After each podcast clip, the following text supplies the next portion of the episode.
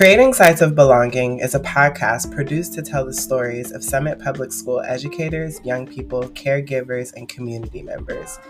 In this space, we explore wellness, transformative justice, LGBTQI realities, Black and Indigenous experiences, and current events that challenge or promote a sense of belonging. I am your host, Miss Jewell, a womanist fairy, director of Whole Child Wellness in Summit Public Schools. I am your host, Tahlia Reyes, a young Filipino woman and your favorite style icon. This space is where we all expand together. May you learn new ways to create sites of belonging for yourself and community. Talk to you soon. Greetings, y'all. Welcome back, community. I'm so excited to get this episode started. I just wanted to give a brief overview of what we'll be exploring in these ongoing conversations. So, of course, we're starting off with our co host, Tahlia, who is interviewing Naim, one of our TAM students, and they're talking about wellness. They're exploring wellness. And I'm super excited for everyone to hear this. What's most important about this podcast is that young people's perspectives are centered and that we really start to shape our lives around the imagining of young people. And that's what I'm most excited about. So, already get excited about Tahlia and Naim. And then we'll be hearing from two educators, Courtney and Akbar. Courtney, I have an individual conversation with Courtney, and we're exploring Black girlhood and belonging right? And me and Brother Akbar are exploring Black boy belonging and intimacy and creating that space. So they're two separate, exciting conversations that allow for educators, administrators, and everyone who are facilitators of learning on the school sites to really be how they can be more intentional, how you can be more creative, in centering the voices of Black students. So let's get into it. Get excited. There's so much opportunity to imagine and to recreate. And that's where I'm going to, that's what I hope we all explore in these episodes. So we'll get started with Tahlia. Tell us how you enjoy it at J Bachelor at summitps.org. Hello, everyone. I am your host, Tahlia Reyes, your favorite style icon, and I'm here with Naim Mousa with your wellness tip for today. Naim, do you want to introduce yourself? Yeah. Hey, hey guys. My name is Naim. I uh, I go to Summit Tamalpais at the moment. I'm a senior. Uh, some things about me are uh, I'm really entrepreneurial. Uh, I've just loved business my whole life, and right now I work at my family's restaurant, and uh, I plan to start my own podcast soon. So this is exciting. I'm happy for you, Celia. Nice. Do you want to tell everyone, um, um, what's the name of your family's restaurant so you you can put them on? Oh, little plug real quick. Okay. Uh, it's called Kebab Express. Uh, if you live in the Bay Area, it's in Richmond, right across from the from the casino in Richmond. So yeah, stop by and, and uh, yeah, I'll hook you guys up. Yeah, support the family business. Okay. So Naim, how do you improve to your well-being? Uh, for my for my mental well-being, uh, I I like to educate myself just on like just like the emotions that we all go through as humans. So a podcast I listen to for that is called the it is called On Purpose by Jay Shetty, and he's a he's a pretty cool guy. He just goes into details and he tells like stories on how to how to really get into with your emotions and and reflect on them. And for my physical well being, I, I work out a lot and just and just and that also gives me a sense of community because I definitely am more happy when I'm in a community of people who are bettering themselves in every way possible. Yeah, of course. And do you have any advice for the people who can't like be around like a big community? That's a good question. Uh, if I had to give advice to someone who couldn't be around a community that uplifts them, I would say uh, you can go online nowadays and find that community online through the internet. Or if even or if you're like if you can't go online for whatever reason, you could just make your make your community yourself. You could be the leader of your community. Yeah. That's very that's very inspiring. I love that. So who or what inspires you the most? Who or what inspires me the? Uh I would say what inspires me the most is a feeling. And the feeling is it's uh it's similar to like joy, but it also has a sense of like contentness with the way things are right now. Like if I uh, like every day, my goal is to just feel content with whatever happens and not feel any like not really feel super like sad over something. I don't know, like just trying to live in the moment. Yeah. What, what drives me. Not trying to dwell on something from the past that hurt you and just improve, get better. Yeah, exactly. Mm, I get that. Well, thank you. That was very yeah, insightful. Oh, I didn't even ask you how you're feeling today. How are you today, by the way? Uh, I'm feeling pretty good. Woke up on the right side of the bed. How about you? Sue? I'm doing very good. Thank you for thank you for doing this with me today. This is very nice. It's nice talking to you. Yeah, of course. I'm I'm happy for you and your podcast. I wish you, I wish like you're gonna become the next big thing. Thank you. Do you have Yeah. any questions for me or for the audience? Uh, do I have questions for you? What made Yeah. you want to start the podcast, Leah? Oh my god. That's it's such a crazy question. Honestly, Teacher Phoenix just sent me this and I was like, oh my god, that's so cool. Yeah, of course I want to do it. and it just looked very interesting. So I was like, yeah, let's do it. Uh, okay, that's cool. Yeah.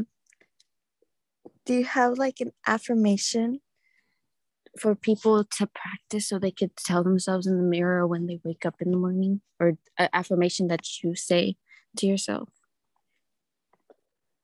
Uh, I'm trying to think of a quote I heard because there was one. Uh, oh, it's it's not. It's, I'm losing my like. It's my tip of my tongue. What is it? It, but the I, the meaning of it is like, if you if you're never like living, if you live in the future, you'll never enjoy the present. It wasn't exactly like that, but Oh, but it was something along those lines. That's what the the point of the quote was. wow, I love that. No, I get that because like if we keep thinking about the future and how we're gonna be in the future, how we're gonna change the future, we'll never be able to change the present. You know? Yeah, well, you, you're not gonna be able to enjoy the journey. It's all about the journey, not about the, the angle. I think that is a good way to live life. Yeah. Wow. Well, thank you. Yeah, of course. Thank you for coming. And this is your girl, Tahlia Reyes. You already know your favorite style icon. So glad to be doing this podcast with you. The first time that I met you is the first time that I came to Sierra, the school. And um, our first experiences together were talking about how you created spaces for Black girls. And even though that wasn't your verbiage, I noticed who was coming to you more often. I noticed who was in the cheerleading squad. I noticed who you were supporting, you know, when we were navigating that, um, some of those challenges at the school. So I really wanted to interview you because, well, one, this podcast talking about uh, creating sites of belonging, it's really important that we center the most marginalized. Mm-hmm. And we've seen experiences of Black girls being brutalized in schools. And all of our hearts have been broken in that process because we either know we've seen it, it could have been us, or we literally could feel the energy of how that felt of mm. being degraded in the process and dehumanized and you know that making national news Yep. So I really want to make space to talk about how you actually create space for Black girls and the spaces that you enable would never allow for things like that to happen.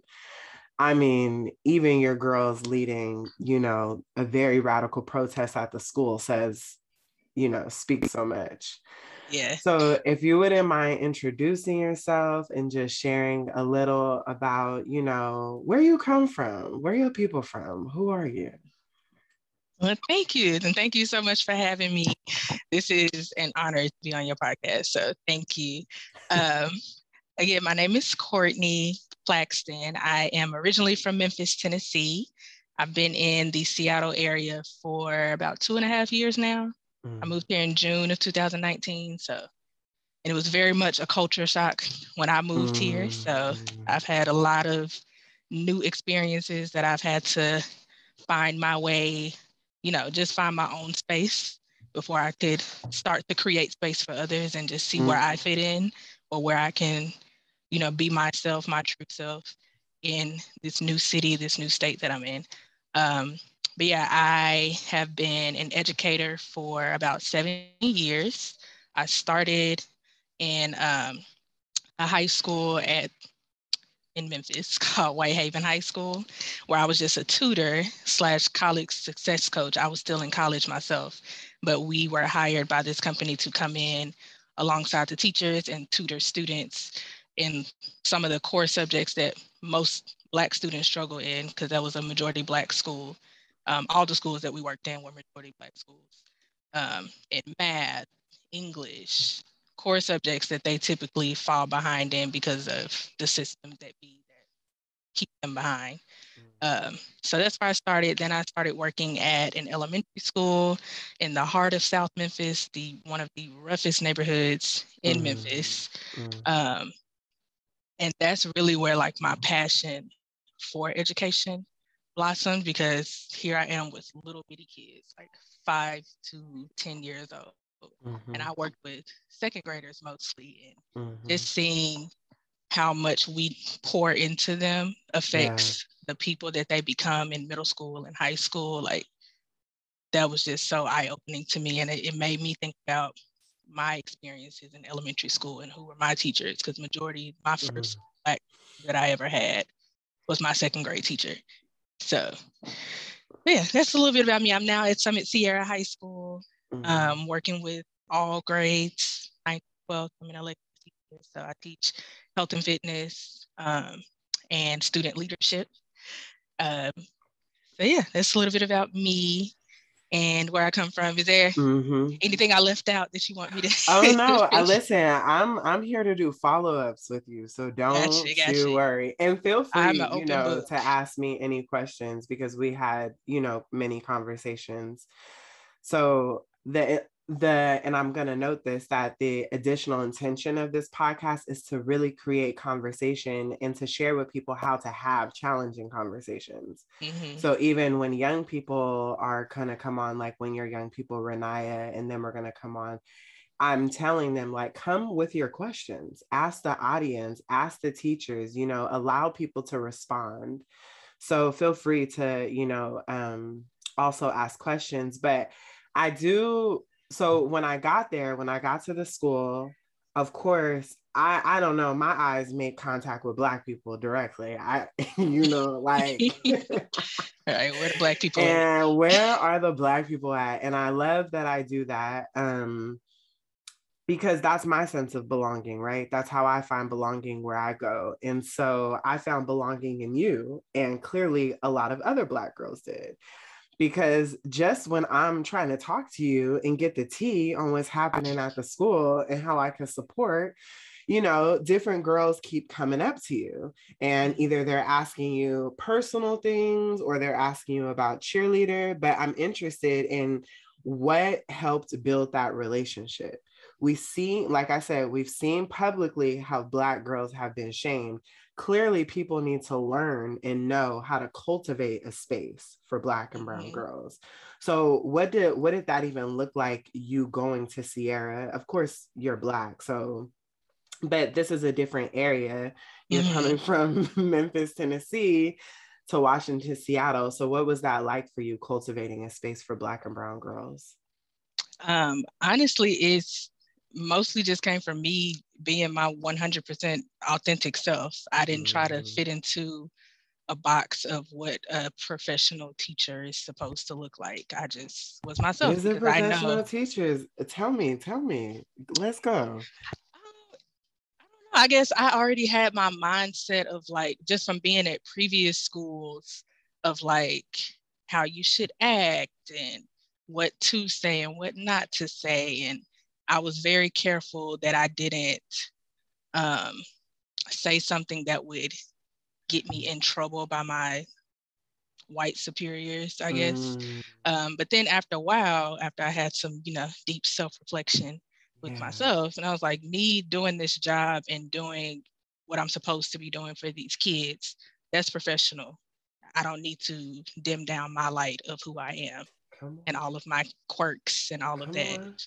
So I just was myself. And a lot of students were already excited mm. that I mm. was a teacher at Summit Sierra, the Black students, especially because they were like, oh, we need more Black teachers here. I'm so happy you're here. Some of them were like filling me out, trying to see you know, if yes. I was gonna be mean, like literally one of my mentees, I gave him a um, every time I get a, a, new mentee or when my mentees first started with me, because I had a new mentor group this year also. They started with uh, a different teacher who moved mm-hmm. back to mm-hmm. California. So I took on a 10th grade mentor group. And um, they were like, what are you, uh, they asked me different questions about myself that I put on this little survey that they fill out. And one of the questions was like, are you mean? I was like, mean, it's up to your interpretation. I hold you to a high expectation, mm. especially Black students, because I know from what I have seen in the elementary schools I've taught in, Black students are often coddled by white teachers because mm-hmm. one, the white teachers don't really understand if this student is actually struggling or if this student like struggling academically or if they are having other things going on that's into like a, a barrier for them. No question. I was my 100 authentic percent, percent self, regardless of how I might be viewed by my coworkers, my bosses. When I first came to Summit Sierra, my um, executive director or principal at the time was actually also a Black woman. Mm-hmm. So I instantly felt a connection with her. Um, I had already like formed a camaraderie with her before I started working at the school. So that made me even more comfortable mm-hmm. coming into the school and seeing how she led the students and the, the interactions and relationships she had built with them. I was like, okay, I'll be all right here. Like I got this yeah. bomb black leader. Like she's putting me in leadership roles left yeah. and right because I told her what my goals were professionally, which is another thing that was awesome about being at Summit Sierra at my previous schools, I would express my goals all the time and would never see any type of elevation or movement in my position. Um, whereas here, um, my principal immediately put me, well, my then principal, we have a new one now, but my then principal would immediately put me into leadership roles and like challenge me in that way. And it actually helped me grow. So I mm. tend to do that with my students as well. Um, but as for the as for the girls that feel comfortable coming to me, it's because I share things about my life. Mm-hmm. You know, not there's limitations. They don't know everything about me. Right. they just know what they need to know. But if I see them going through a situation with their friends, I give them advice for when I was in high school and I dealt with the same mm-hmm. situation with my friends or a similar situation. And here's what I went through and what we what I did and that made them feel a little more comfortable to share a little bit more and more about their life with me yeah. outside of school. Like a lot of the girls talk to me more than they talk to their mentors. Yeah, I'm, I'm proud of that. But well, you know, somebody to talk to. Yeah. What I love about this is um, that someone created belonging for you to even come to the school mm-hmm. you know, and cultivated space for you to grow. So it was natural for you to give that.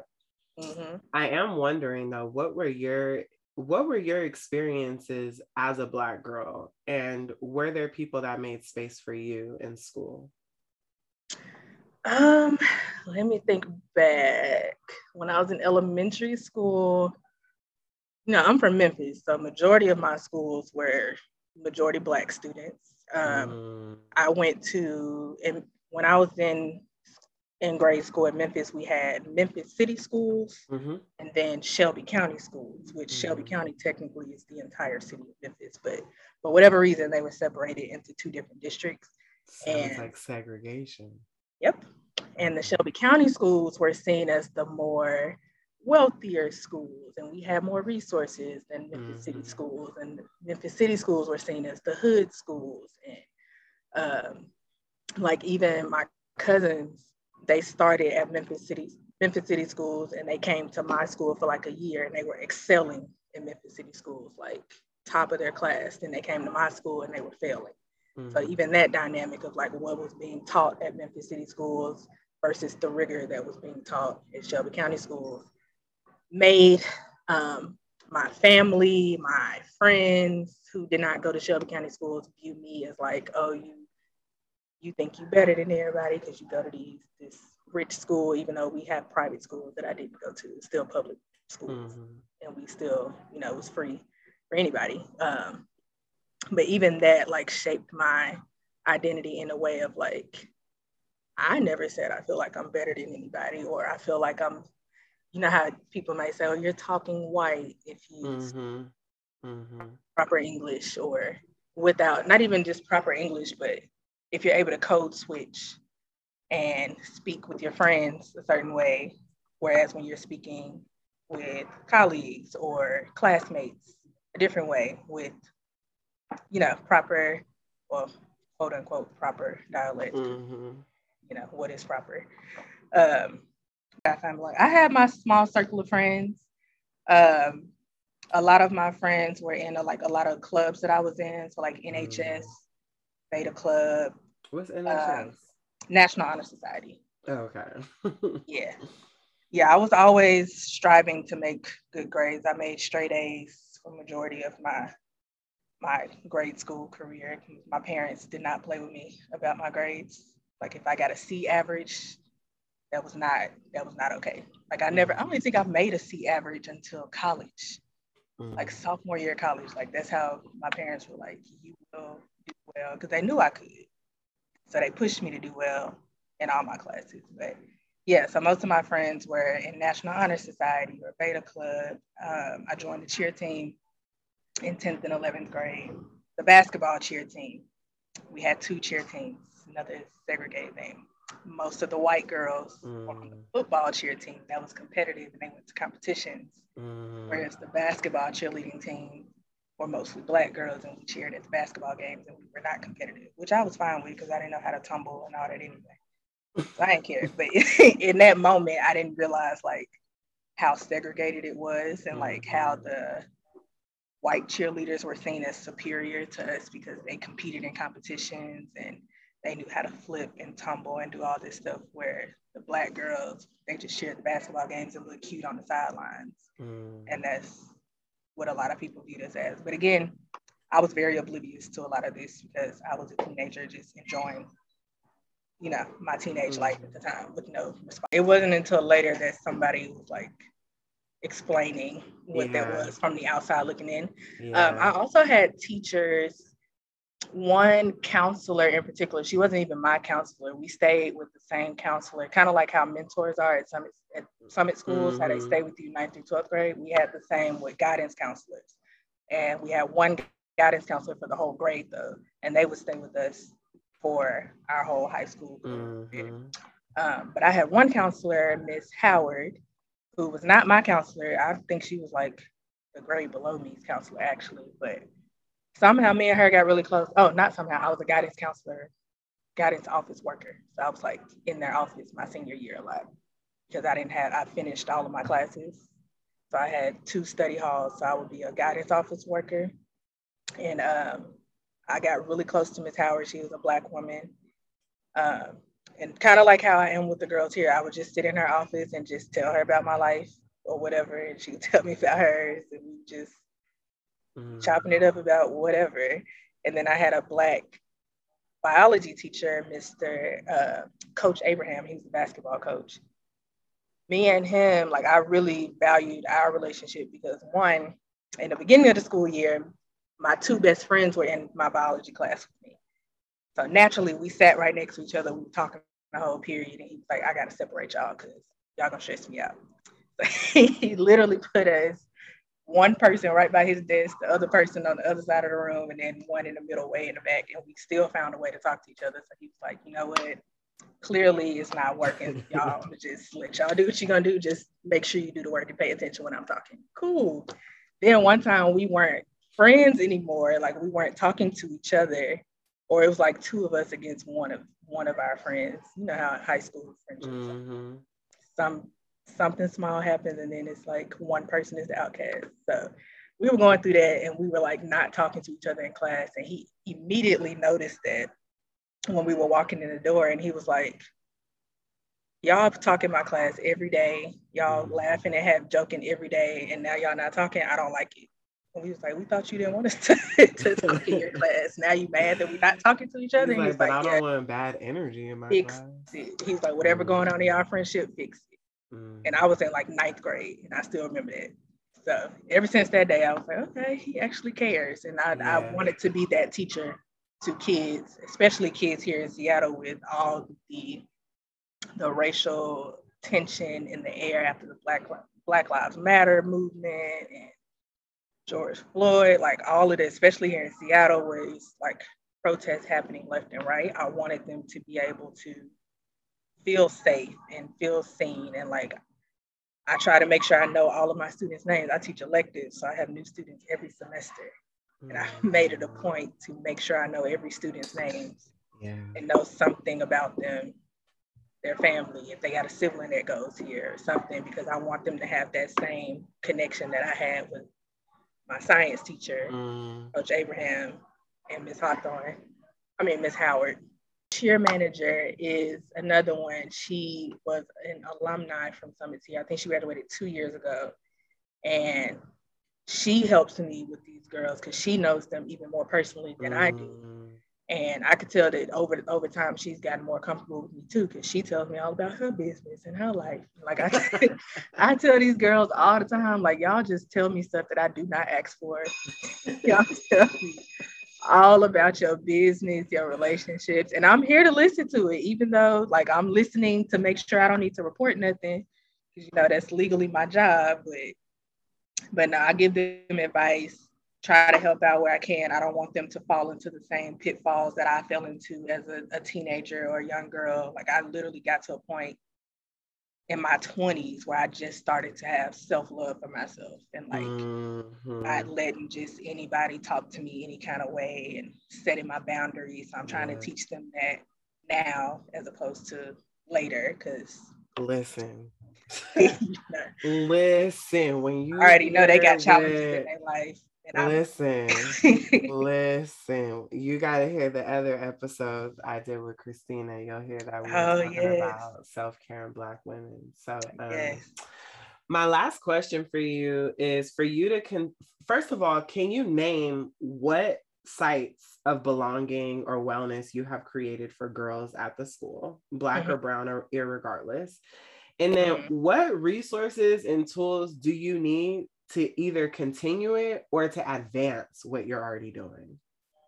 Um, I know that my room, I'm one of the only teachers that stays in the same room all day. Like I don't transition to different classrooms. So I, I have literally like an open door policy. If they want to come in here and talk to me about whatever, mm-hmm. my room is open. Come on in. We can close the door and we can just have like a little counseling session if you want to. Like they've come to me in tears telling me about something that happened outside of school mm-hmm.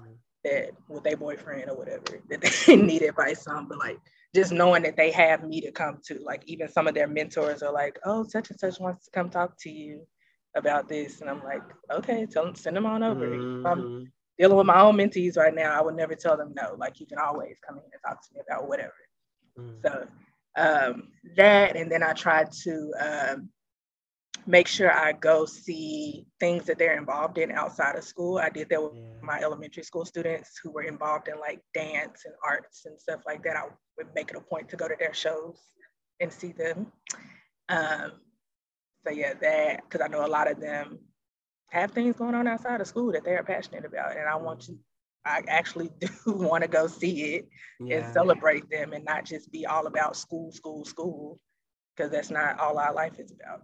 So I want to celebrate things that you have going on.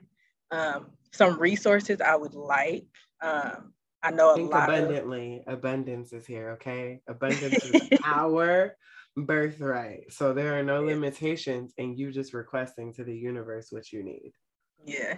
Mm-hmm. Um, I know specifically for one of the girls on my cheer team, she and a lot of other students, Black students specifically, who are adopted here in Seattle and have white parents mm. or parents of a whole nother race or culture in general.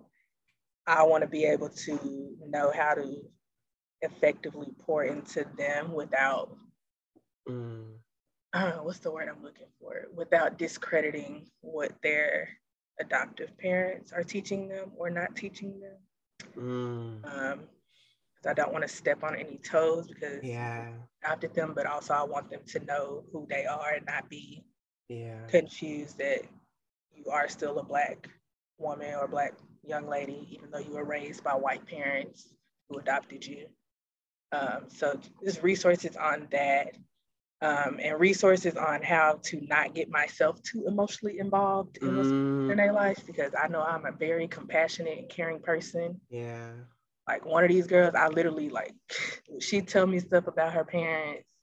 It's not bad, like things that I need to report bad, but it's like what they're telling her and teaching her. And I'm like, yeah. oh, I wish I could just adopt you myself. Cause that mm. but anyway, so just resources on how not to get myself too emotionally involved yeah. with, while also not being completely distant from what they need from me and just finding like my own balance and boundaries yeah. with that. Um, yeah, that's all I can think of at the moment. I'm sure more will probably come as more situations arise. But yeah. The boundary thing is real, you know. It is. And, I told you um, I just um, started establishing them in my life. So. Yeah, it's and it's really important as we uh it's as we wrap up, it's really important that we name not only Black women and Black girls, Black children maintaining their boundaries. But it's also important that people who are listening, who are not Black, who do not understand the Black experience, honor our boundaries and don't expect that we can do more just because historically there is a racist mentality that Black people desire to work more, or Black people, you know, work as a form of living, or a Black person's worth is tied to their production. Mm-hmm. Um, we're living proof that that is not true. And that's why it's important not only that you maintain your boundaries, but that non Black femmies, everyone, knows that when people are enforcing their boundaries, it is an act of self recovery. It is an act of mm-hmm. self care. It is an act of, you know, we talk about DEI, it is an act of equity upon the self. Mm-hmm. So, um, as people are listening to this, thank you so much, Courtney Claxton, for creating sites of belonging for Black girls and for all girls at your school. I hope you enjoyed that time we spent with Courtney Claxton learning and imagining and creating space for herself and for Black girls. And what I thought was so beautiful is her talking about Mrs. Howard and I think in this process, as I'm like co-creating the podcast with Tahlia and with view with listeners, I think we all have a desire to be a Mrs. Howard to a student like Courtney. And I think we all, especially those of us who are continual educators, are Courtneys that desire to be like our teacher, Mrs. Howard, and continue to create sites of belonging. So I'm really reflecting on those moments. And In the show notes, you'll also find a couple um, books and recommended readings that are suggested, especially if you felt uncomfortable in this episode, if you felt like some of the conversation was too controversial or um, too racialized. I highly suggest that you read Push Out The Criminalization of Black Girls and Shapeshifters Black Girls Choreography and Citizenship. Both of these books really talk about how black girls are outliers of society and there are there's just a lot of policies and law that do not enable black girls and wellness. So for those of us who continue to imagine and figure out what does it mean to enable space that allows black girls to be well i offer you this episode i offer you these readings um, and I, I receive any feedback. As we move forward, we're going to be really exploring what it means to create intimacy and tenderness and vulnerability. What does it mean to create that space for Black boys? Again, there is a lot of imagery that we've seen on television. There's a lot of stereotypes that folks have that many of us have um, interpreted as real. And in this episode with Akbar, we get to really give, we get more options of what it means to tend to Black boys and what it means to create learning spaces that are intimate and vulnerable and really allow them to be wrong and that allow them to mess up and that don't cr- criminalize them or don't shame them, right? What does it mean to allow Black boys to just be children and to hold that same standard for them?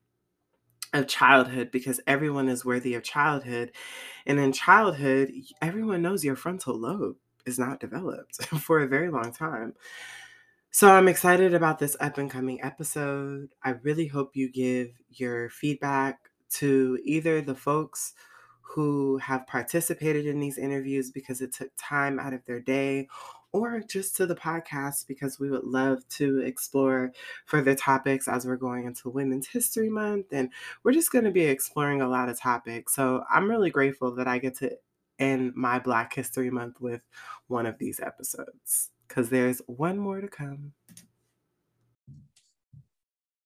Oh my goodness. I am so, so grateful. Greetings, everyone. I am your host, Miss Jewell Womanist Fairy. I am here with Akbar Brooks, who works at one of our beautiful summit schools. So let me just give a short bio before I jump in.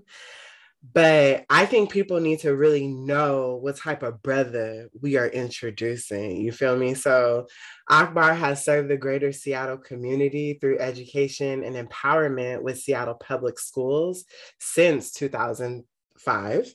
During his time there, our brother Akbar was one of the founding members that helped to establish and launch My Brother's Keeper, which is an after school mentoring program for young men of African descent. Shout out to Black Achievement, you know what I'm saying? All Black everything. Happy Black History Month, family. but for the past two, or and for the past two years, he has joined the Summit Sierra team as a diverse learning specialist along with his daily drive to help students overcome academic learning barriers, Akbar has a passion to help young people of African descent to embrace their heritage within the dynamics of our diverse community. A self identifying family man, Akbar Brooks continues to gain inspiration from his loving, loving wife and five amazing children. Ah when I seen the number five, I was like, "Ooh, I got it's five a full house." I, I, got, got so excited. Oh my goodness. Yes, yes. I think we talked about mm. this earlier. It's just, you know, we have to, if we don't keep planting the seeds, you know, how can we grow what we want to see? Well, actually, let's start there. And I don't want to gender all your children and assume that you have boys, but I'm going to take a leap and assume you got boys. It's five. I do. Okay. I do have boys. I got three boys and then two girls. Bet. Okay. Yeah. So to to help contextualize the conversation for the listeners, today we are going to talk about what it what it means to create black intimacy and particularly for boys in schools. And you know, um, you could look at the research on it. Maybe one day I'll put it in the show notes. But there is so much research that says that black boys are not succeeding in schools and you know success by certain standards. So that's we're going to put that on a separate conversation because i don't want to concede into the idea that black boys are not succeeding. If you exist and if you are present you are succeeding. Ashe happy black history month? Um, but we're talking about the research you know in terms of academic achievement um, restorative justice models like the prison the school to prison pipeline and every time we're having these conversations in academic settings and social settings, Black boys are always the top of the conversation. And in my experience as an educator for the past 10 plus years, I've had to really, and as a Black woman, I've had to really create intentional space for Black boys to feel. And I've had to learn how to do that. I've had to, you know, learn by watching how Black men, healthy, loving Black men engage with Black boys. And so I was like, I want to bring this conversation to this podcast. We need to know publicly, Summit Public Schools and everybody beyond this, you know, listening party needs to know how we can further tend and nurture Black boys in schools because they're there. And I've been having such nurturing, beautiful conversations with you, which I'm so grateful for. So I was like, yeah, we finna bring it. Let's get it. Let's get it. I love it. I'm so excited. so, you know, with actually considering your with considering your three boys, how have you been able what have been lessons that you have learned with nurturing boys and maybe what is a lesson that you didn't receive as a black boy that you are actually extending to your sons in this moment? And we'll loop this into school as the conversation continues. Absolutely. That's such a powerful question. And you know um, one of the things you know with all your children um, is that you know there is that that there is that propensity for them to for you to want to see yourself in them or your best self in them and when you begin to have more than one one son, one child, you begin to realize that no matter how much they're like you, they're still going to be different, you know, mm-hmm. and and and they're all unique in their own ways. And so it's amazing um, with some of my, you know, one of my sons, he's a little more, he's he's as intellectual as, as I am, but he's as sensitive as I am at the same time. Some of the, my other sons, they, they have the little more the more toughness, you know, mm-hmm. the, the, mm-hmm. tougher skin, the you know the go get it attitude, and so it's just amazing um, reflecting back and you know. Um, I had a lot of uh, older brothers. Um, you know, my dad wasn't in my life um, um, for a huge part of, of, of my life, um, actually mm-hmm. most of my life. And so mm-hmm. because of that, um, you know, learning how to like deal with um, that the the sensitive um, aspect of myself. You know, when you talk about intimacy, I love it because it's like, um, you know, uh, in order to be creative, you know, oftentimes, you know, when you have high intellect and things like that, there is that that need for you know sensitivity eh, that that that is that mm-hmm. is crucial for anything, any gifts to to flow. And so with my sons, it's such a balance between trying to make sure I teach them how to be how to be tough because I know they're going to have to endure difficult spaces, but then all, also teaching them how to you know it's okay to cry or it's and mm-hmm. win you know and that is that is a challenge you know um, teaching them and so when you're talking about like safe spaces you know it's having those relationships that you can trust because oftentimes when you don't have those trusting relationships, you know, it's it's hard to, you know, to, to have that, you know, feel feel that safety to to be vulnerable to yeah. where you're able to grow healthily from the from the internal perspective. Yeah. And and so um and so oftentimes um it's a learning thing. My children, it's such an amazing thing. It's a learning thing for me to to to learn how to not be so when to be tough and when to yes. when to be be be tender you know as a man because that is is so critical it's so critical. And so and so that that that's that's a big element. No i i love this conversation because um uh, first of all i co-parent two black boys. I deeply deeply love them. And I've, you know, also been in education and I've had to continuously learn how to be tender with Black boys. One of my biggest lessons in love is, you know, the 10 year relationship actually that I have with my young person. Um, like I still go to his granny's house. Sometimes I pick him up, you know, we still talk sometimes. But when I first started teaching, I was so disconnected from being tender with him. And it was the relationship that he allowed me to grow when he was seven and I was like too young, uh, maybe like 23, 24. You know, him and his grandmother really allowed me to nurture that relationship, and I was able to grow so much as an educate as an educator. So honestly, I owe so much to learning Black boys to being like the educator I am. I give so much thanks. Um, but I think it's really important that we talk about parenting. One, because parents are listening, and parenting is not too separate from teaching. Now it is different. Let me be very clear. There are some very clear different boundaries.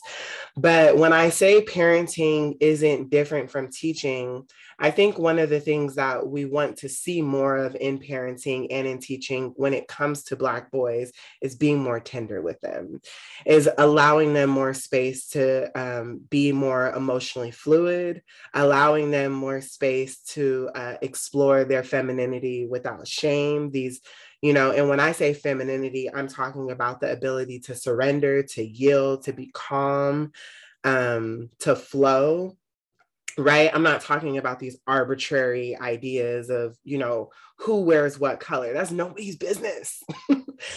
But i i'm really interested in like how do we have conversations with people? And i'm not i'm not saying how do we teach people but how do we engage people in the importance that black boys must be nurtured when they are within you know our vicinity we know what society is offering them. So, what can we offer them in these tender moments?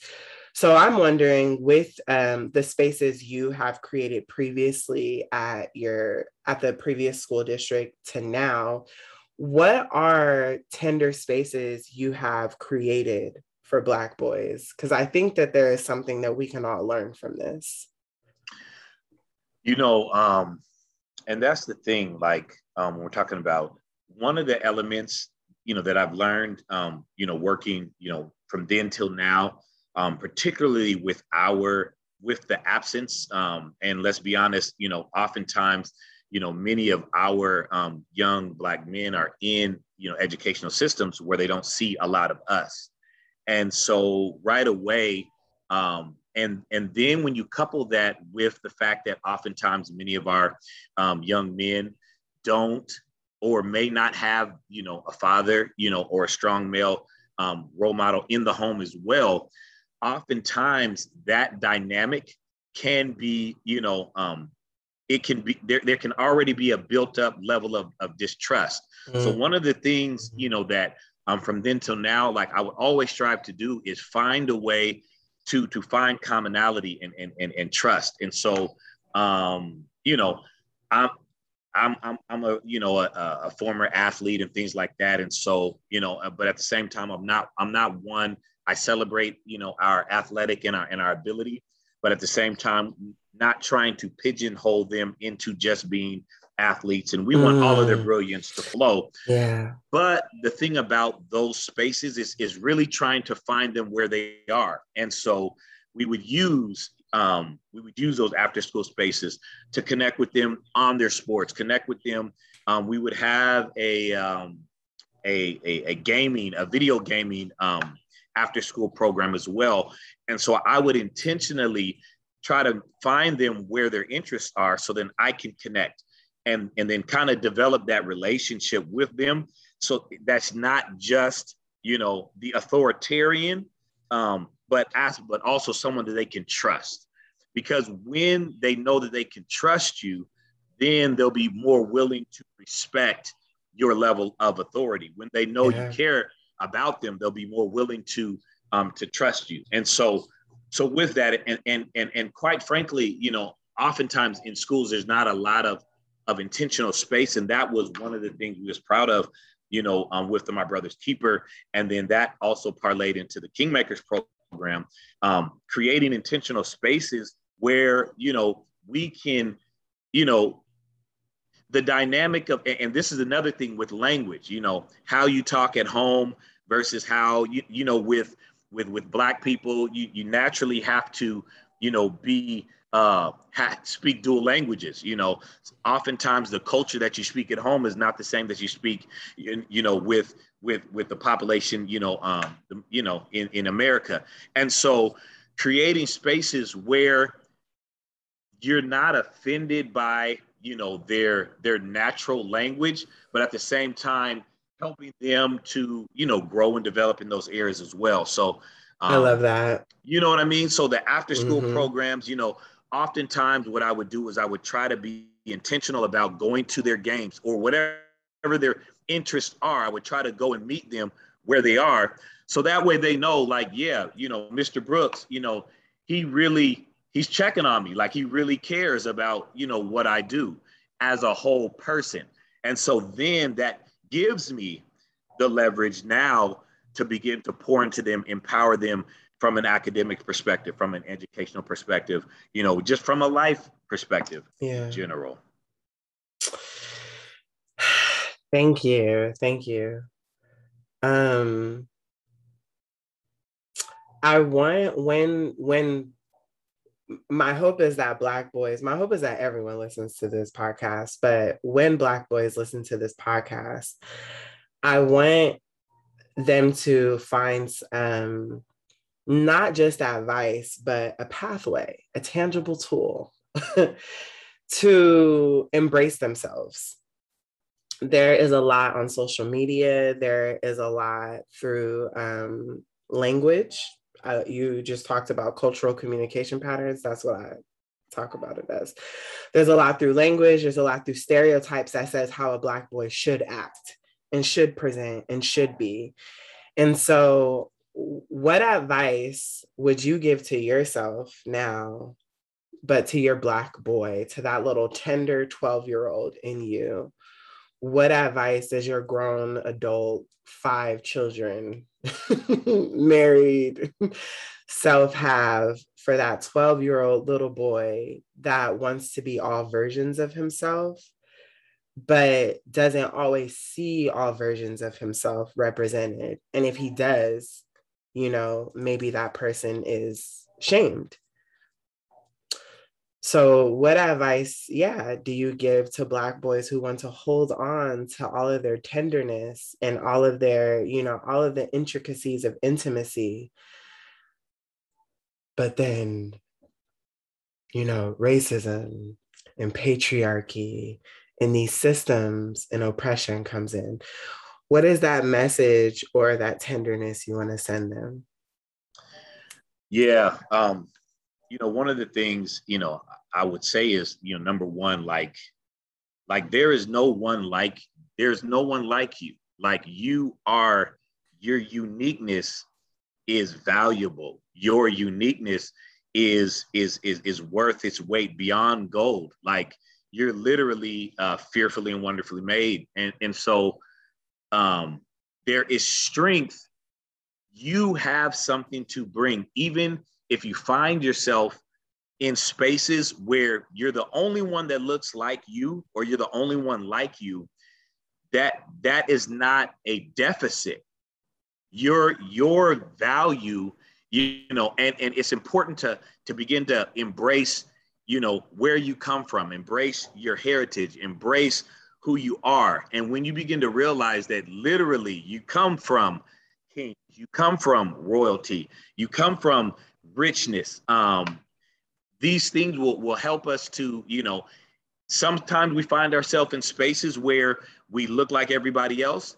Sometimes we find ourselves in spaces where we're where we don't look like everybody else. But who you are individually is is is unique and it's valuable.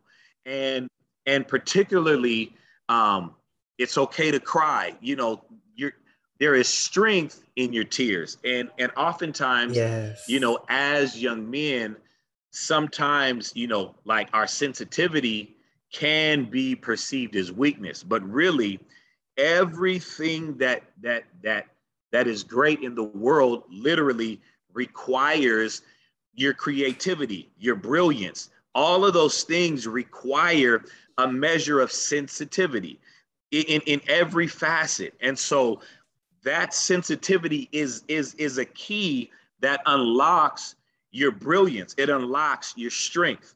It unlocks your passion. You cannot be passionate about something if you're not sensitive towards something.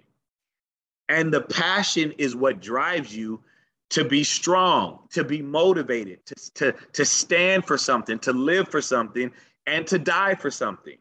And so, as young men, you know, embrace that, you know, um, and, and, and, and realize that you, you the world, rec- like, like, like demands your greatness.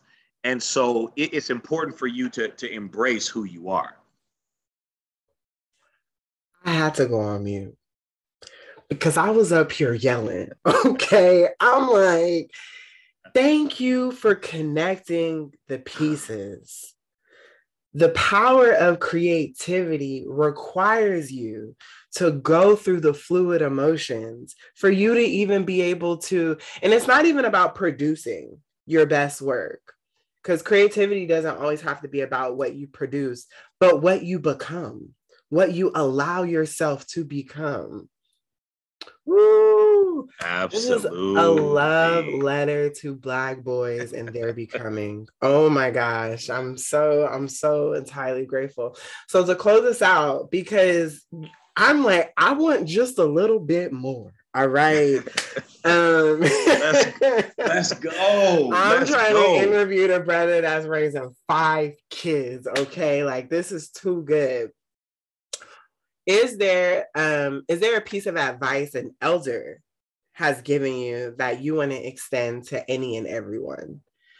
Um, yeah, extend that love letter to us, please. Let's see. Um,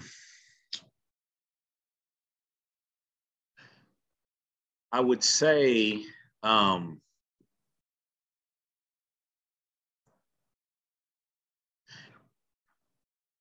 I, I mean, I got so much like, you know, like flowing in me.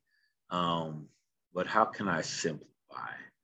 I would say, um, yeah, like, you know, one of the things, you know, that I learned, um, you know, from, you know, my elders um, is that um, I remember, um, like, I remember a time where, you know, like there was, there was some, like, I had, um, I was, you know, being challenged by, you know, some some people.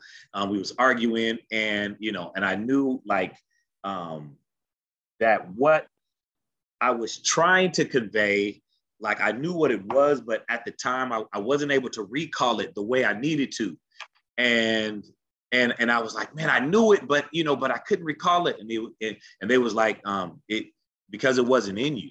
And I'm like, no, no, no, I, I knew it, I, I, but I just couldn't remember it. and and he was just like, no, what's in you is gonna come out.